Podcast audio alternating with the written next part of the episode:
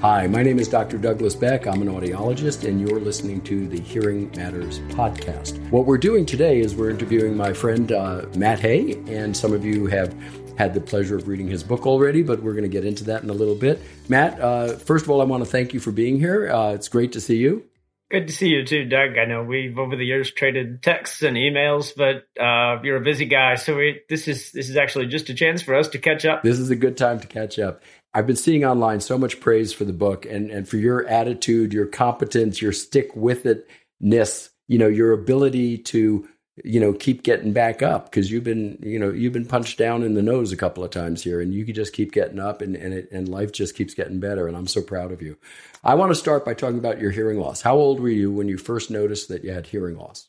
So um, thanks for that. I appreciate the kind words, Doug. And uh, I do. I mean, technically, I'm deaf. I'm deaf because my uh, well, my ears are, are pretty great. I mean, everything about my ears really works fine. Uh, they just aren't connected to my brain. Right. And that is because the nerve that connects the hearing process to the brain was damaged from benign tumors. So I have a rare disease called neurofibromatosis type 2 or NF2 and it results in I lack a tumor suppressor gene that you're lucky enough to have that, uh, and as a result, benign tumors can grow on the nerve sheath anywhere in my body, and they just happen to really like hearing nerves. And you know this is uh, this is not an unusual situation for people with NF2. Uh, I can recall when I was at House uh, 35, 40 years ago, uh, we would frequently see patients who had neurofibromatosis type 2, and it would cause acoustic neuromas to grow along the hearing nerve, which is much, you know, the, the situation you're describing. And these are, as you said, benign tumors. But uh, even though they're benign, they can compress the brain stem as they grow.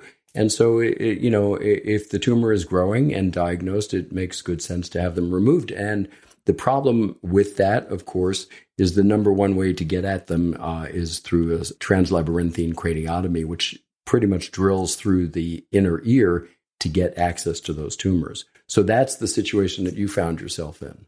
Yeah. And, and you mentioned it, it is an acoustic neuroma, which is not too uncommon. Um, there, there, are a lot of people out there that lose hearing in one side because of an acoustic neuroma.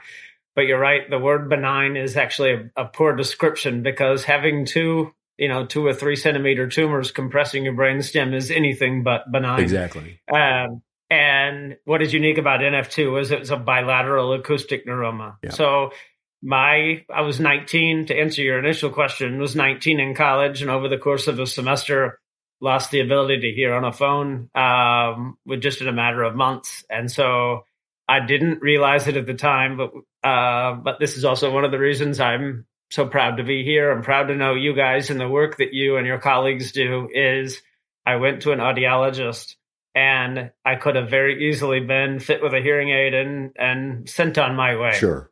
I didn't recognize the benefit and privilege and opportunity I had to go to an audiologist. This was in Evansville, Indiana in 2004 and have an audiologist that said your tests are not coming back the way I have been trained to read tests in Indiana University in my AUD program. I really think that you need to see an ENT and have an MRI. I assumed that meant this audiologist did not know enough about what they were doing. I realized in hindsight how fortunate I was because you mentioned best practices in this in, in the introduction. That was a best practice. It certainly was, and and and it's so important that I, I want to make this distinction here be, because good practices are fine, and a lot of people will do, you know, traditional audiometry in their office. Um, the problem with traditional audiometry and the problem with screenings, hearing screenings, is you could have a situation much like you had, Matt, and it would be invisible to the clinician quite often. And, and so they might say, well, gee, you've passed a screening, or gee, your hearing appears to be within normal limits. But that doesn't necessarily explain the distortion uh, that, that you're perceiving.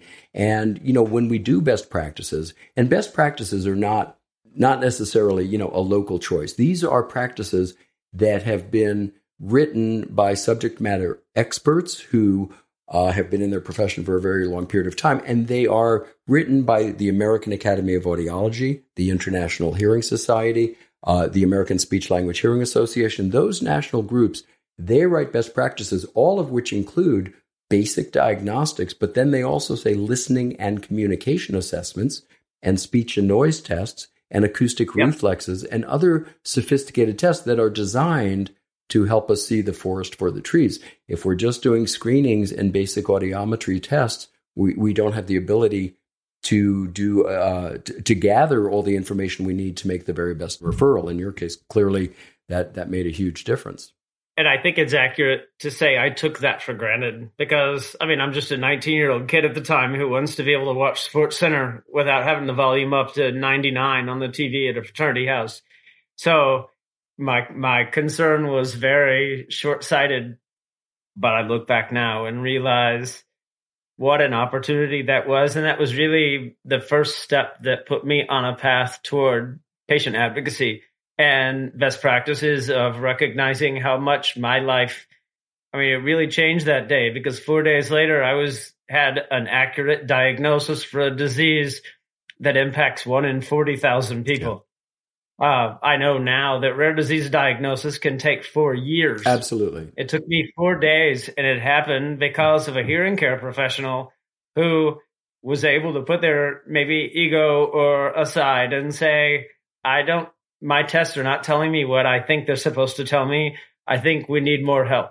Um, and I, I, I get goosebumps saying that now because how fortunate am I to have had that level of care that early on in my hearing loss experience. And what, what year was that, Matt, when you got diagnosed?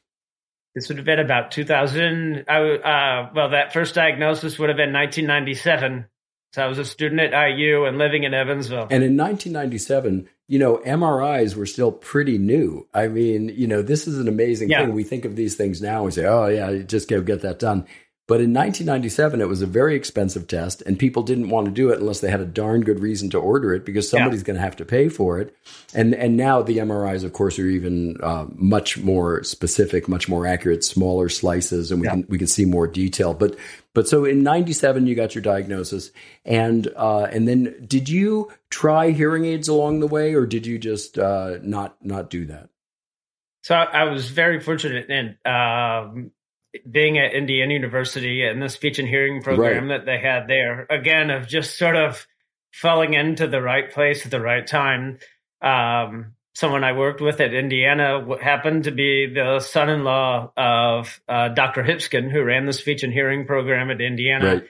and has been a friend now for 30 years and and I, I get into this a little bit in the book because there's some some funny anecdotes that happen when you're a cocky 19 year old trying to get fitted for hearing aids but i was able to meet somebody that said hey i think there's an opportunity here for us to help you and for you to help my speech and hearing program and so i was fitted and i remember at the time so this would have been 97 yeah.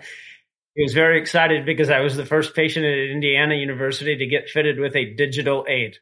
And I remember how excited they were about a digital aid, and I thought I could not care less. like I just want to hear better. well, it, I, I don't care about the technology. Yeah. Um, and I remember him explaining the pro- the way that this would be programmed, and his, his, students, you know, had the opportunity to to program the, a digital hearing aid for the first right. time. And I thought, I just I just want to hear Sports Center. I know, I know. Well, it, it's a great story, and you do detail it in the book. But I, but you know, shout out to uh, Indiana University. I mean, it's a brilliant medical school. To the best of my recollection, I think at that period in time, Dr. Richard Miyamoto was the chair at Indiana, and uh, I met Rich through multiple meetings at at the House Ear Institute twenty years before that. And you know, he was an incredibly talented uh, uh surgeon and a wonderful guy and even uh, the audiology program there was brilliant. Everything about Indiana University, the medical school, communication disorders, audiology, all all aces. It was fantastic. So you you you were at Indiana as an undergraduate, and and you had your audio done. And then did you get to meet any of those uh, surgeons or, or, physicians from Indiana University Medical School?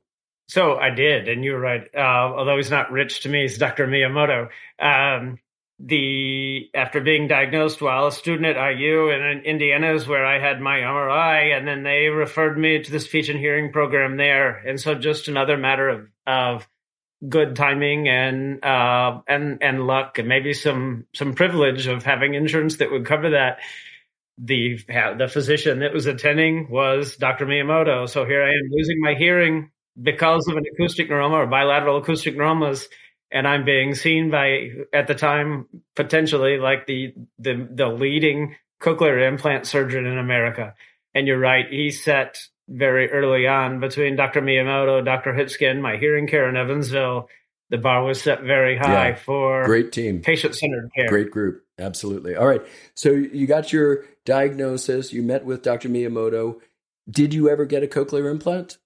So that was the initial um, reaction. Was is this a CI candidate? Right. As they looked more closely um, and understanding with my neurofibromatosis two diagnosis that a CI might work for a little bit, but as that nerve continues to deteriorate because of the tumor, the CI was not going to work long term, just like a hearing aid wouldn't work long term. Right. So at that point in my life, I had evolved from an in the canal aid. My hearing declined more. I went to the behind the ear aid. My hearing declined more. They started messing with different types of domes and different ways to get more amplification. But we knew that a CI would just be a surgery that would only help me in a short term because eventually the nerve was going to give out. Um, so that's when we started having conversations not about a CI, but an ABI, which is an auditory brainstem implant. Right. And auditory brainstem implant started also at the House Ear Institute with uh, Dr. William F. House. And uh, one of the uh, surgeons who studied under Dr. House, and, and they were great, great friends, uh, was Dr. Derald Brackmann. And I had worked with Dr. Brackmann many, many times, Dr. House as well, in, in the operating rooms at the House Ear Institute. And it was such an amazing time and such an amazing place because we would, uh, when we were starting to investigate cochlear implants, you know, we had four major centers in the US. You had New York, you had San Francisco, you had Los Angeles, and you had Salt Lake City. And we all worked collaboratively, and it was a brilliant, brilliant time. But as far as auditory brainstem implants went, because Bill House had operated on quite a few people with NF2, and it was um, a major issue. What do you do after you take out the second acoustic neuroma and now you've left the patient deaf, although, you know, healthy, but but deaf otherwise? And the question was, could you put an electrode directly on the brainstem? And we had a whole team of, uh, of folks in the basement at the House Ear Institute working on that for a number of years before you received that implant. First one I was involved with was 1987. A very dear friend of mine who unfortunately passed in the last year or two, Dr. Franco Portillo, designed that electrode that sits on the uh, ventral dorsal cochlear nuclei of the brainstem.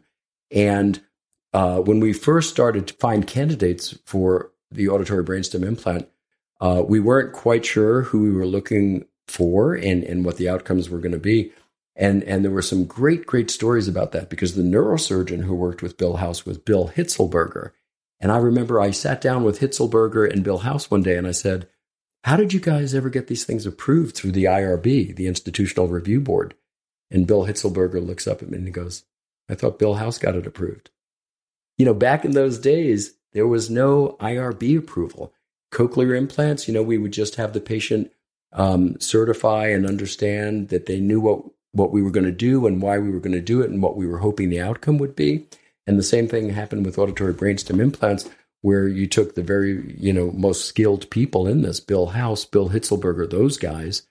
They would talk to the patients, tell them about the expected outcomes and what they thought they could do, but they never promised anybody a result. And and you are remarkable. I mean, you right now are listening through your auditory brainstem implant. We're both on computers, a couple of thousand miles away, and I'm conversing with you just like I would if if you had, you know, particularly normal hearing and we're in the same room. I mean, it's it's absolutely astounding how well you do. Tell me your your thoughts on auditory brainstem implants. What when when somebody asks you to tell what is it like to hear through an auditory brainstem implant? Let's take a quick break. Running a private practice is challenging, and it's especially difficult if you're using a management software system that's out of date or doesn't really fit your needs. As a former private practice owner, I personally found Sycle to be such an incredible tool that is easy to use and is really in the best interest of my patients. Sycle provides you with industry specific workflows and features for a smooth running front office. And if you've been listening to the Hearing Matters podcast, you you will know that I believe that the front office staff is really the most important position in a hearing care clinic. Learn more at sycle.com. That's S Y C L E.com. Enjoy the rest of the episode. Well, first of all, I'm hearing you share these stories the same in real time, the same as anybody else. So I think one of the um, a bit of serendipity for me in this conversation is I hope listeners recognize that they're hearing a clinical side and then hearing a patient side back to back, which is is uh, as an advocate, that's kind of an ideal scenario to me. So you're explaining these conversations, uh, or you're explaining the experience that you had in LA. And I'm thinking I lived this of a guy talking to Miyamoto in Indianapolis. And Dr. Miyamoto says you need an ABI, and I'm. I mean, I remember making these notes, and my my girlfriend at the time making notes of like what ABI stands for, and they're like, you need to go to LA because there's a guy named Dr. Brackmann and, and a guy named Dr. Hisselberg who have the most experience doing this. I spent I, I went to LA 12 times and we did pre-op and when I eventually lost all of my hearing, we flew to LA and I had my ABI implanted. Dr. Hitzelberg did the cutting and Dr. Brackmann did the implanting and then Steve Otto was the audiologist in the end that turned it on. So I feel like I'm living or walking down the path that you and a few other folks helped pave five years after you got done paving it. So this is exciting for me to hear that aspect of it. Um, so the ABI was explained to me, and you can imagine it now. I'm 22. Somebody saying we're going to sew electrodes directly to your brain, and we think that's the part of your brain that processes sound. Yeah. But the outcomes are wildly divergent, and when you start messing with a brainstem, you you know there's there's some inherent risk in that surgery and that implanting. I was still young and um, I don't know, maybe egotistical enough that I thought, oh, it's going to be fine. It'll be fine. So they, I had the surgery done, and you have to go back quarterly for mapping or programming. Steve Otto there did a wonderful job of managing my expectations. And I think this is a really important thing for people in hearing care to understand the balance of being able to manage expectations without limiting what a patient is capable of doing. Exactly. Because I did get a little bit of a limiter because most ABIs, if they worked at all, that was reasons for high fiving. Yeah. You know, you and your friends in the basement would high five if you had heard my implant eight weeks later turned on and I heard anything yeah. and there were no negative side effects. For two years, everything with my ABI sounded like a bottle cap and a garbage disposal or like wadding up aluminum foil. But I was told that would be the expectation. I will tell you, as, as frustrating as that sounds or unpleasant as that sounds, when you live in a hearing world and deaf culture, capital D, deaf culture is not your culture, but you are thrown into that because you're now deaf. It is lonely and terrifying. And because that wasn't my people. So I, I, there was nothing wrong with being deaf. It just wasn't right for me.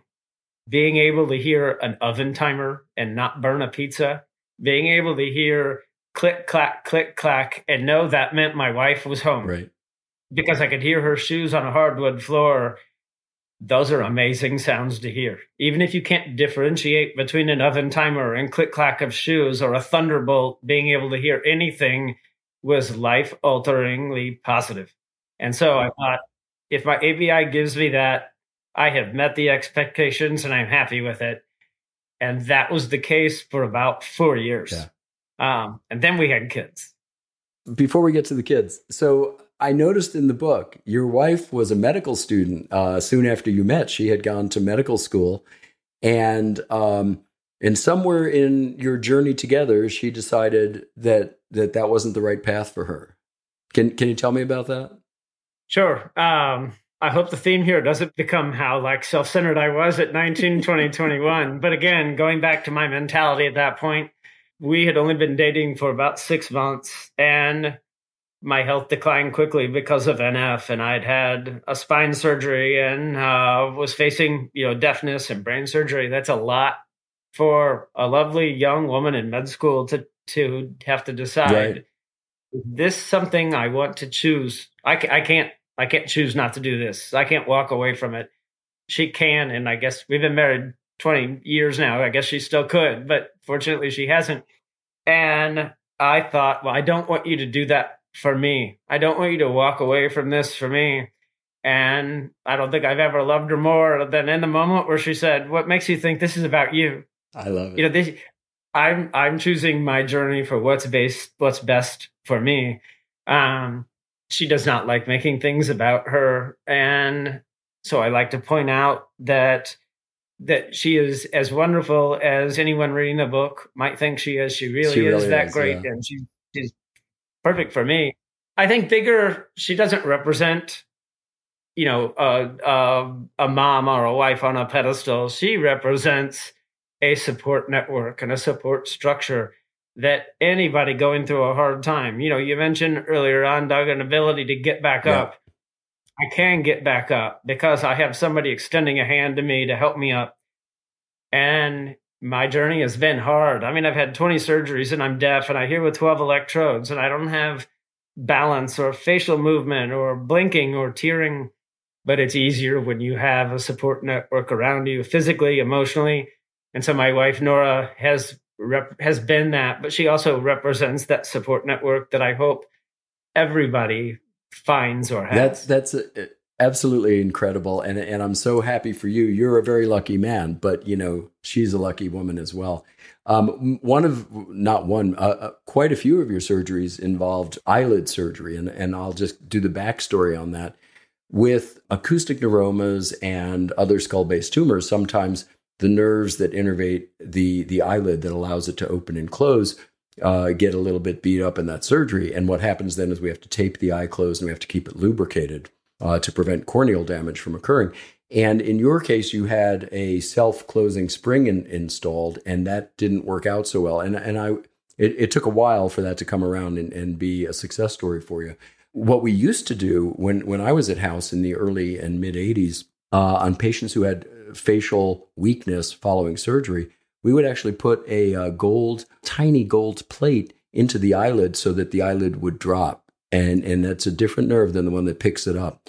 And I was um, when I, when I was reading the very detailed story about your your left eye and all of that, I was wondering. But obviously, you know the uh, the surgeons m- made the best decisions uh, with the information they had, and, and you've got a, a wonderful outcome at this point. You know, I thought it was important to include that. Again, I certainly my story is just about me and my experience, but I tried to come at this from a perspective of it's not a story about losing your hearing and having eye surgery. Certainly, that is, uh, I write about that, but I try to look at it from a perspective of you might see the challenge I'm going through, and people might think, oh, you know, Matt can't hear well. They don't realize not being able to tear or blink is causes more day-to-day difficulty than not being able to hear. And I just I think that's representative of we might think we know what someone is going through, but we don't. Or the thing that might be an obvious challenge for someone based on our impression of them might not be the thing that they are really struggling with at all. And I think I hope that could be relatable to a lot of people reading. I, I think it's so important, Matt, because it's a it's a topic that does not come up in clinical conversation often, but it's a major problem in somebody's life when you can't blink at a normal rate and your eye doesn't self lubricate and you can't clear debris and your cornea dries up. And when we talk about facial weakness, you and I discussed this a few weeks ago, but there's a scale that we use to grade facial weakness, and it was developed by Derald Brackmann and John House, oh, probably 30, 35 years ago. And it goes on a grade one through six. And one is perfectly normal, six is no motion at all, uh, two is a mild weakness. And, and when you think about Sylvester Stallone, right, Rocky, um, he had probably a grade two if I were to look at him. Grade three is mild with eye closure. Grade four means you don't have eye closure and, and a, a mild or moderate weakness. Five, no eye closure and a more significant weakness. And six, no eye closure and you can't move your, your face because of the facial nerve uh, activity that happened during surgery, uh, iatrogenic injury. So you can see uh, levels four, five, and six all involve bad or weak or no closure of the eye. So it, it does happen, and it but it's not something that most patients ever talk about or or discuss, and and very few have had to have quite as many surgeries for that issue as you did. Uh, but I'm I'm not doubting the surgical surgical decisions at all. I think you know you had a unique situation that they dealt with very well, and it, and it came out pretty good for you. So you went through all of these experiences, and I I would be remiss if I didn't mention that your actual surgeon surgeon, in, in addition to the neurosurgeon, Dr. William uh, Hitselberger, was a neurotologist and a dear friend, uh, Dr. Derald Brackmann. What was your experience with Dr. Brackmann? Yeah, that's exactly right. And uh, so again, it sounds silly to say, but boy, there was never a better time in history to lose your hearing because if it had happened five years sooner, I would have been a step behind each one of these things. I mean, the FDA approved the, the ABI four years before I had it implanted. Yeah. Knowing what I know about medicine, the FDA, knowing what I know about medicine now, the FDA doesn't approve something and it starts getting implanted the next day. Right. So four years is actually a pretty quick turnaround when it takes time for someone to be exposed to it, trained on it, yeah. develop an expertise in it. So it was still very cutting edge uh, at the time, enough that even Dr. Miyamoto said, I'm not comfortable. I've done hundreds and hundreds of CI yeah. surgeries, and I'm not comfortable doing this. I think you need to go to LA and I, you were right about the uh, the House Brackmann facial scale because when I woke up with facial paralysis, initially you think, well, if the scale for measuring this is named after my surgeon, that's probably a good sign. That's a good sign. But yeah. the the flip side of that is, well, wait, how many times have they had to deal with this? If they had to develop a scale, so uh, I I chose to think of it in a more positive manner. But you know, another aspect of that though is hearing loss is invisible. You know, other people can't see hearing loss. Right. It's a it's a physical thing that it's presumed to be a physical thing that people try to manage. It's difficult unless you have been there to uh, to appreciate the mental and emotional side of maybe feeling left out or not picking up on something or being the only one in a room that doesn't know why someone is laughing. Yeah. To add on top of that facial paralysis, where hey, if I look in the mirror, I look the same whether I can hear or not. But when you look in the mirror and you have facial paralysis and that face looking back at you doesn't look like you think it's supposed to look, there's a psychological and emotional toll. And I, I was not prepared for that. I had spent a decade preparing for hearing loss. I had not spent a second being prepared for it's not just I can't blink, but I can't smile. I mean, I, my my coping mechanism for dealing with hearing loss yeah. And, and and you're right. I mean, you can't blink, you can't smile, you can't eat comfortably. Food tends to fall out of the paralyzed side. Yeah. Oh, I've Doug. I, I've never met a bowl of soup I can't spill. so I mean, I uh, if if I have chili, you'll know it for a week. Yeah, you will. Okay. Now, be, before I let you go, because you've been very gracious with your time, two things I want to talk about. One is uh, I remember in the book, and I love this. I reread this section a couple of times over you knew you were going deaf. You knew you were going to lose your hearing. And so uh, you thought about this. And you and I have very similar tastes in music, but I didn't know what you chose. You chose that you wanted to have a song to listen to as the last song you would hear through your own natural ears. And it had to be a very moving, very emotional, very brilliant song. So, what song did you choose? So, my wife and I wake up every day to Here Comes the Sun and uh, we, you know, we have a little Sony alarm clock, CD alarm clock at the time, and that was our wake up song. And so, you know, the the and I write about this pretty extensively. Uh, is that last day of hearing, and I don't I don't want to give it away, but the last day of hearing. If you can only hear one more song, what's that going to be? If you can only hear one more thing, what that's going to be. And so, you know, Here Comes the Sun was the song that played a pivotal role in that. Um, you know, and then you the next day you can't hear. There, there's a lot. Uh, there's a lot that goes into that. But uh, you're right. The the title of the book is Soundtrack of Silence because I just had this really unique circumstance where if I'm never going to hear again, what songs do I want stuck in my head? Like what what songs do I want to be thinking about in my head for the rest of my life? And what I didn't expect is so that in itself is a story. But I think what is particularly unique about this is I mentioned earlier we had kids uh, after I lost my hearing, and that was the additional kick I needed to say being able to hear oven timers is not going to be enough for me. Uh, or maybe that's what I will live with, but it won't be for a lack of trying to do more. And I was not trying to do more. I sort of self diagnosed auditory brainstem implant training and said, if I have these songs stuck in my head and I was listening to them with such intention, why don't I start listening to those again in hopes that those songs in my brain can tell my ABI this is what those songs are supposed to sound like.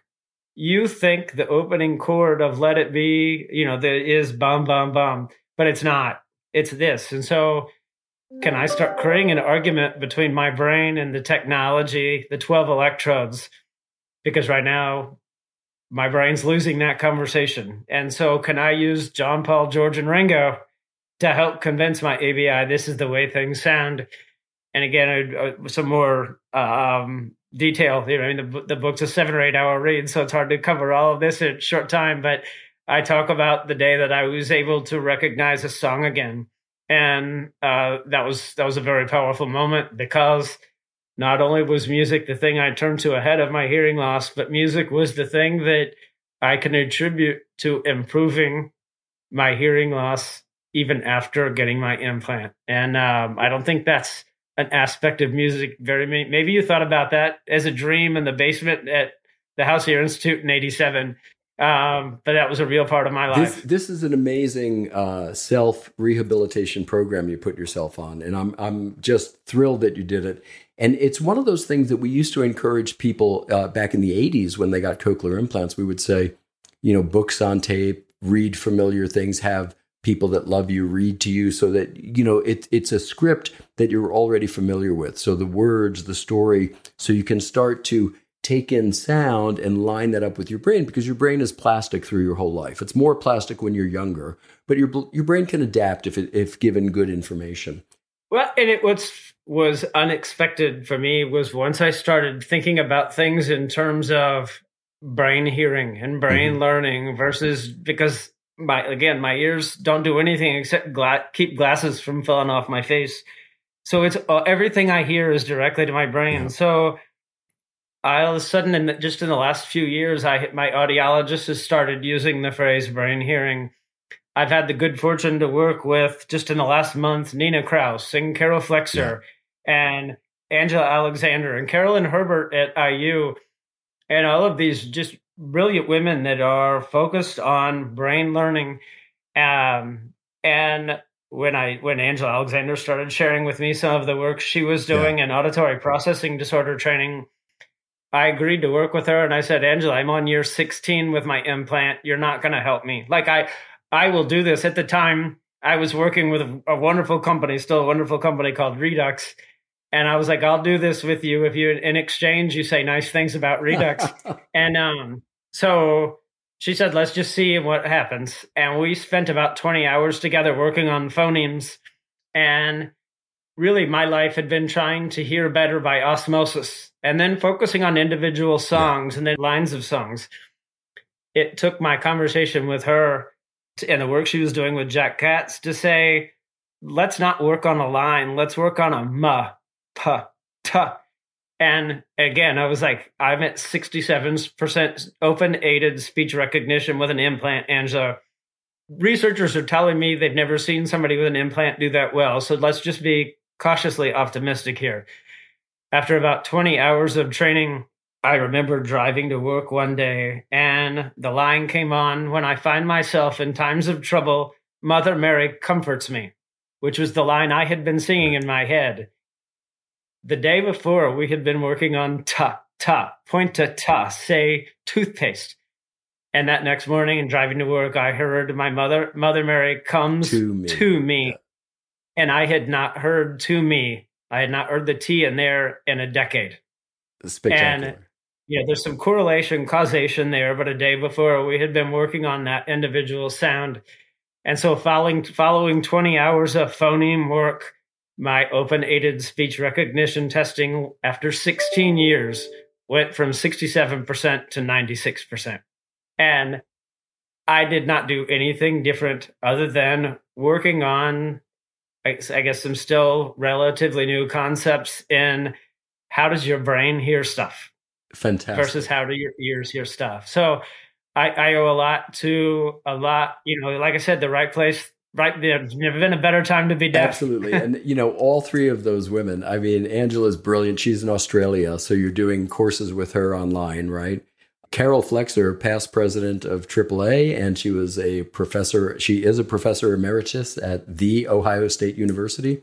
Carol and I wrote a lot of articles together. I, she is such a joy to work with. She is so yeah. much fun and so smart.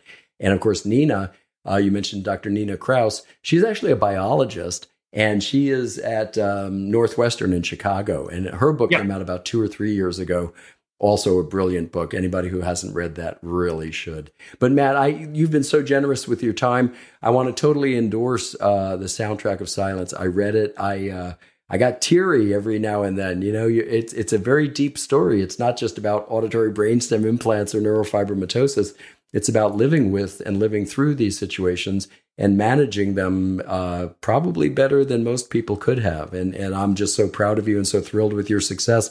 I really want to encourage people to buy the book. I I just thought it was a spectacular read and it's a fun read and it'll it, it's a feel good story because you you just are amazing.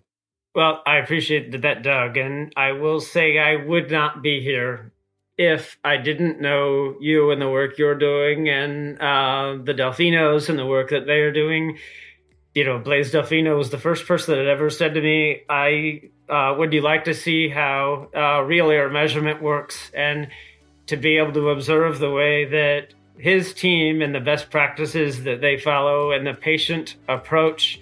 Um, that these are the kind of people that in my professional hearing care journey in my patient advocacy journey, these are the people that I want to work with and learn from and serve patients alongside. So even though I'm not a hearing care professional, I'm here because you guys are the people that I want to align with. Might be seen a little thank bit strong, you. but you. you. guys are doing the work that I want to be a part of. So thank you for doing that. I am that. so appreciative of that. I couldn't uh, agree with you more. Blaise Delfino is a powerhouse, a very uh, energetic, enthusiastic, and intelligent young man, and, yeah, he's he's wonderful. Uh, Matt, thank you so much for all you've done uh, for uh, your advocacy and, and for telling your story and for writing an incredible book. Well, thanks, Doug. I hope other people enjoy it as well.